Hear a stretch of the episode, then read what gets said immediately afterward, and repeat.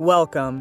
The following presentation from Answers in CME is part of an educational activity titled Patient Conversations in Plaque Psoriasis, discussing novel TYK2 inhibitors for the treatment of patients who are candidates for systemic therapy. To access the full program and supporting materials, please visit the activity URL in the episode description. This activity is supported through an educational grant from Bristol Myers Squibb. The patient is George, a 45 year old man working as an accountant who presented with approximately 8% body surface area of psoriasis, distributed on the arms and legs primarily, a little bit on the back.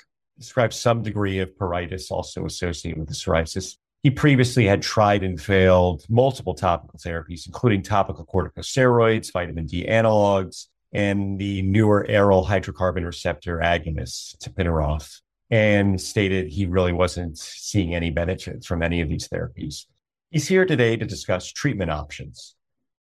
Hello, my name is Bruce Strober. I'm a clinical professor of dermatology at Yale University and also practice at Central Connecticut Dermatology in Cromwell, Connecticut. Today, we will discuss where novel TYK2 inhibitors fit in the current treatment landscape for plaque psoriasis. Let's start by reviewing when a patient with plaque psoriasis should be considered for systemic therapy. But considering therapies for patients with psoriasis, it's really simple. There are either people who get topical therapies or people who get systemic slash phototherapy. The latter are the group of patients who either one have a BSA of 10% or more, or two failed topical therapy, or three have special areas involved, such as the hands, the scalp, the nails, the genitals, intertriginous. With this kind of simplified approach to delineating who gets what, you will quickly arrive at treatment decisions that bring a better probability of high quality of life to patients and also reduce their frustration.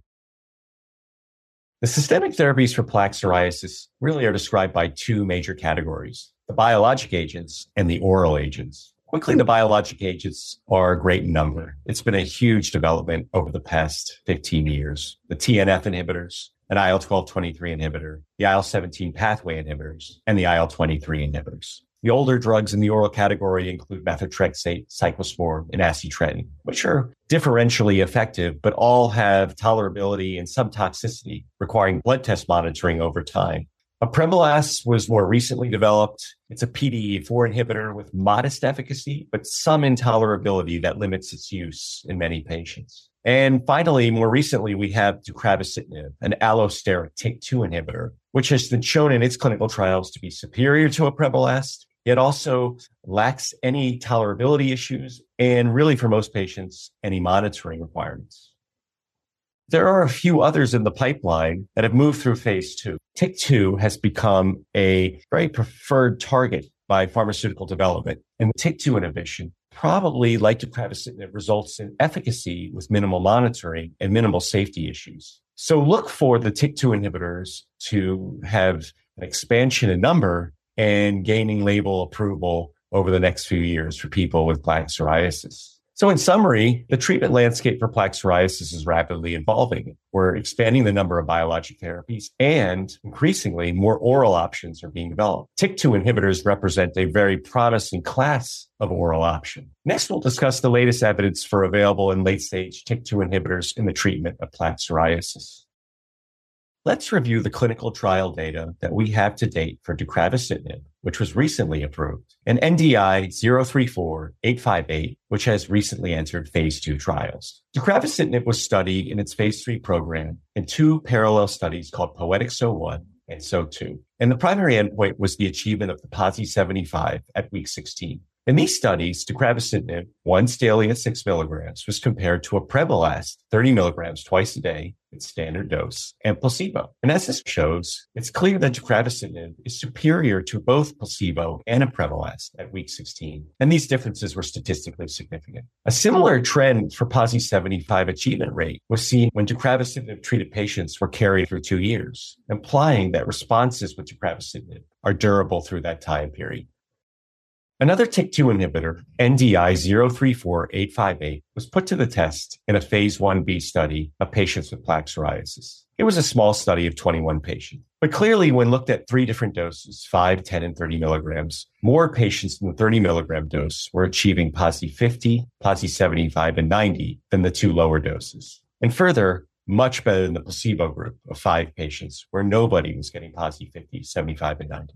The upshot of this study is the drug works. It works better at a higher dose and it works better than placebo, and that it should be brought forward into phase two for further examination of not only efficacy, but also safety and tolerability. In summary, in adults who are candidates for systemic therapy, newly approved deucravacitinib provides superior skin clearance compared to apremilast and has been shown to maintain clinical efficacy after two years. Further, another TYK2 inhibitor, NDI 034858, shows similar benefit in patients with plaque psoriasis and likely will be moved forward into phase two in a larger number of patients to better evaluate its efficacy, safety, and tolerability. Next, we'll discuss the clinical safety profiles of these agents. It's really the selectivity of TYK2 that reduces the potential toxicities related to JAK1 through 3 inhibition traditional JAK inhibitors bind more or less non-selectively to all the JAK kinases with different preferences. But because they bind to the catalytic domain, the active site, which is shared across the JAK inhibitors, including TYK2, the traditional JAK inhibitors are not selective. The newer TYK2 inhibitors, which are often allosteric in their mechanism of action, bind to the regulatory domain of TYK2, which isn't shared across the JAK inhibitors. That allows selectivity and therefore a specificity for TYK2 and results in improved tolerability compared with traditional JAK inhibitors. In the deucravacitinib phase 3 program, adverse events occurring in greater than or equal to 1% of patients receiving the drug include upper respiratory tract infections, CPK elevation, herpes simplex, mouth ulcers, folliculitis, and acne. One should note that the herpes simplex signal was greater in deucravacitinib treated patients than placebo. And how I deal with that in clinical practice is just to warn patients with a previous history of herpes that they might be more likely to get a recurrence of herpes while on drug. And important to see here at year two compared to year one, you really don't see a significant increase in frequency of these adverse events of interest. Some of these, like MACE, venous thromboembolism, and malignancy, are adverse events we typically worry about with nonspecific JAK kinase inhibitors. But here we see the percentage of patients affected with deucravacitinib is low. And therefore, it is believed that these low numbers imply that deucravacitinib's specificity for just TYK2 spares the drug of some of the safety baggage we typically associate with JAK kinase inhibitors.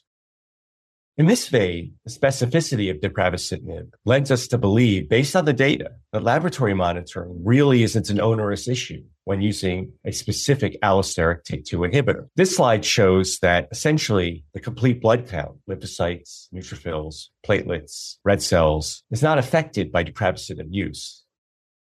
In fact, the only meaningful elevations in laboratory parameters was with the CPK, where you saw slightly more patients getting grade three and four adverse events with CPK elevation relative to placebo. That said, most of these instances of CPK elevation were clinically irrelevant, asymptomatic. And for this reason, I don't typically monitor CPK in patients receiving deucravacitinib.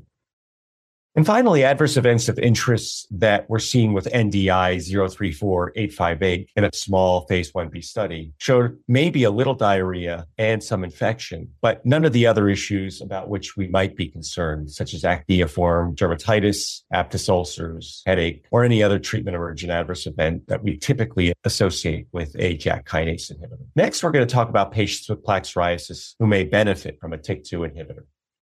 Now I'll discuss which patients might actually benefit from TYK2 inhibitor therapy. We'll cover that in this session, but let's first review factors that might inform treatment selection in general. For me, again, it's about whether or not a patient has failed topical therapy or they've had involvement of special areas or they just have a large amount of psoriasis covering their body. In this instance, I always can go to a systemic therapy. I think about comorbidities and formulary restrictions, patient preferences, and especially if a patient wants an oral therapy, I'm going to offer them a TYK2 inhibitor like deucravacitinib. I'll explain to them the lack of blood monitoring and the good tolerability. Now, comorbidities are important, and primarily with deucravacitinib, the comorbidities we think mostly about are risk for infection, and as well if they have significant liver disease. If they have significant liver disease, we probably want to follow the liver function test during therapy. And if they have really significant liver disease, we wouldn't use the drug. But for the most part, this is a first line agent. I'll use it right after topical therapy. And I think very easily use it because most patients do not have a comorbidity or a preference issue that steers me away from it. So along these lines, the patients that benefit from TYK2 inhibitor therapy would be adult patients with plaque psoriasis who are candidates for systemic therapy. That means they don't do well on topical therapy. They might be biologic naive. In other words, this could be their first systemic agent. They might prefer oral dosing. Many patients would rather have oral medications than injectable medications. And perhaps patients with psoriatic arthritis, as there are positive results from a phase two study of patients receiving deucravacitinib who have psoriatic arthritis. It's always important to have shared decision making. Every patient is different in many different ways. Patients have different preferences, medical backgrounds, risk aversion, and formulary requirements with regard to their insurance. So in summary, due to their risk benefit profiles, TYK2 inhibitors are appropriate for most patients with plaque psoriasis. Now we'll talk about how to use deucravacitinib now that it's actually approved for plaque psoriasis.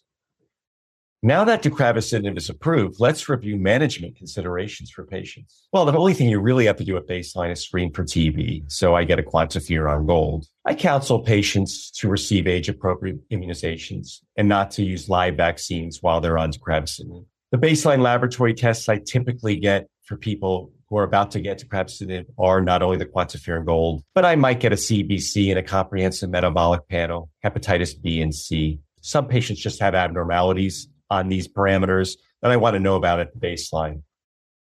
Now, remember, deucravacitinib is a once daily six milligram oral pill. It can be taken with or without food. Does not have drug interactions. That's a major point. And while patients are receiving it, they should be monitoring for active infections. And they should know if they have an active infection requiring an antibiotic or laying them up in bed or associated with a fever, that they should skip their dose of deucravacitinib until they get better. At this time, there's not a lot of data regarding pregnancy, so I would avoid deucravacitinib in women attempting conception and women who are breastfeeding. One other aspect of deucravacitinib I want to emphasize is during therapy, I don't follow laboratory tests unless they had significant liver disease at baseline. Then I'll get an episodic liver function test and just make sure everything's staying normal there. How do we assess response to TYK2 inhibitor therapy? Patients We should see measurable improvement from month to month. At week four in the clinical trial, statistically, more people getting deucravacitinib are better than the placebo. What I do tell them is probably your maximum response will be three to six months in and therefore be patient. Of course, with any therapy, non-adherence can be a barrier to treatment success. Whether it's injectable or oral, you have to emphasize patients taking the medication at its labeled dose. In this instance, deucravacitinib is an oral pill once daily. And being once daily, it's easier. But I really try to tell patients if you miss doses, you're not going to do as well as you'd like. So have some way of reminding yourself to take the medication, usually the same time every day. Build it into your routine.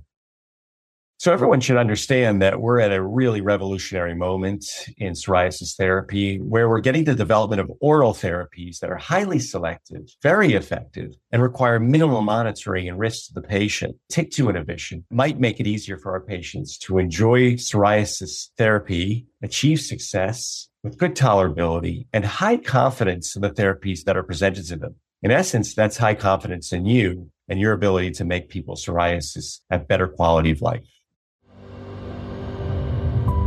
Thank you for listening. Please visit the activity URL in the episode description to view all program materials, complete the post test, and get a certificate.